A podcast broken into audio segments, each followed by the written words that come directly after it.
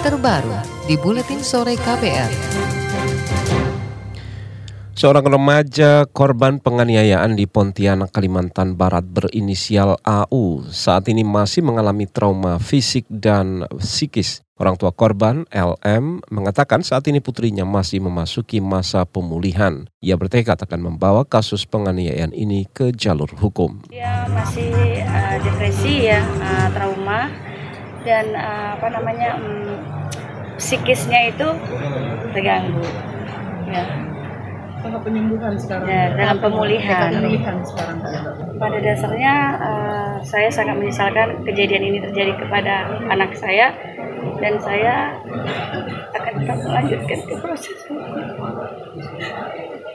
karena anak saya masih SMP kelas Menurut orang tua korban, keluarga sudah menyerahkan seluruh proses pengusutan kasus penganiayaan itu ke polisi. Keluarga berharap pelaku kekerasan bisa dihukum sesuai aturan. Sebelumnya seorang remaja SMP asal kota Pontianak, Kalimantan Barat mengalami kekerasan dan pelecehan seksual oleh kebelasan siswi SMA. Informasi awal menyebut AU dianiaya hingga trauma. Kasus ini menyita perhatian publik. Sebuah petisi di laman change.org yang menuntut keadilan untuk korban kini ditandatangani lebih dari dua setengah juta orang. Kepolisian daerah Kalimantan Barat menjadwalkan pemeriksaan pada tiga orang anak terduga pelaku kekerasan kepada AU pada hari ini. Kapolda Kalimantan Barat Didi Haryono mengatakan ada kemungkinan jumlah saksi yang akan diperiksa untuk kasus ini bertambah. Meski begitu, Didi Haryono mengatakan ada sejumlah hal yang perlu menjadi perhatian dalam kasus ini karena para pelaku dan korban merupakan anak di bawah umur. Karena itu penanganannya harus memperhatikan sejumlah aspek baik dalam proses pemeriksaan dan proses hukum lainnya.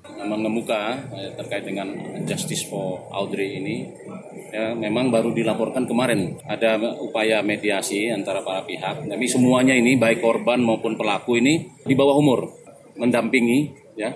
Proses hukumnya tetap jalan. Ada undang-undangnya. Ya, undang-undangnya untuk proses hukum tapi ada uh, mekanisme terhadap uh, korban maupun pelaku yang di bawah umur ini. Dan kesemuanya ini wanita ya. Jadi penetapan tersangka Sudah. Penetapan hari ini hari ini kita akan lakukan uh, pemeriksaan ya. Kalau memang masuk dalam kategori tersangka, ya kan ada undang-undang ini. Nah tentunya kita tetapkan sebagai tersangka. Berapa orang, Pak? Ada tiga orang. Tiga orang. Ya.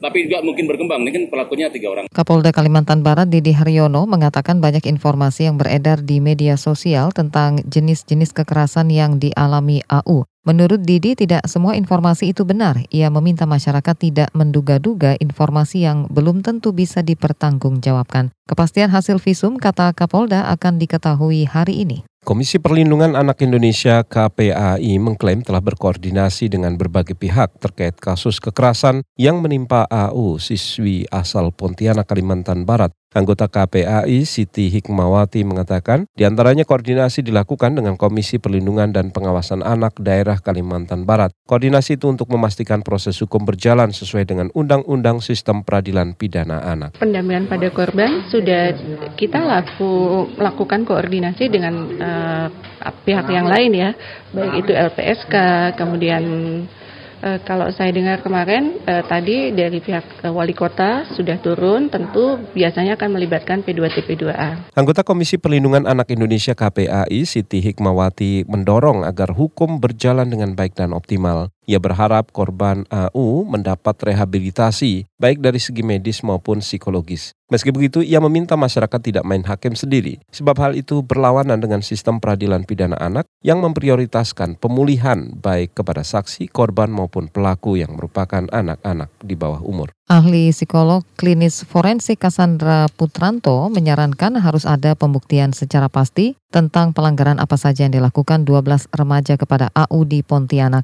Menurutnya dalam kasus ini melindungi pelaku anak dari perbuatan yang di luar batas wajar bukanlah sikap yang bijaksana. Upaya hukum yang dijatuhkan kepada para pelaku juga harus jelas apakah kemudian ada pandangan karena pelakunya remaja lalu kemudian ingin dilakukan restoratif justice, tetapi kan hukum itu jelas dan ada batasannya. Keadilan restoratif itu hanya bisa diterapkan pada tindak pidana yang ancaman hukumannya kurang dari tujuh tahun. Nah, sekarang kita lihat undang-undang mana saja yang kira-kira dilanggar. Kalau misalnya memang perilaku-perilaku tersebut itu terbukti dan dibuktikan dengan adanya visum, ancaman hukumannya mencapai tujuh tahun, keadilan restoratif justice tidak bisa diterapkan. Begitu. Pendapat serupa juga disampaikan ahli psikologi anak Elizabeth Santosa. Elizabeth mengatakan harus ada sanksi kepada para pelaku anak agar mereka memiliki tanggung jawab. Menurut pengamatan Cassandra, dalam kasus yang menimpa AU, para pelaku merasa tidak bersalah dan tidak ada rasa takut. Hal itu dikarenakan faktor psikologis remaja yang labil di mana satu sama lain merasa saling dilindungi atas perbuatannya. Ia juga mengatakan bahwa kenakalan remaja saat ini lebih banyak dipengaruhi aktivitas luar dan kelalaian orang tua. Faktor lain adalah lingkungan sekolah yang lebih menekankan pada peningkatan prestasi tapi kurang pada proses pembentukan karakter siswa. Sejenak kita berolahraga bersama Friska Kalia.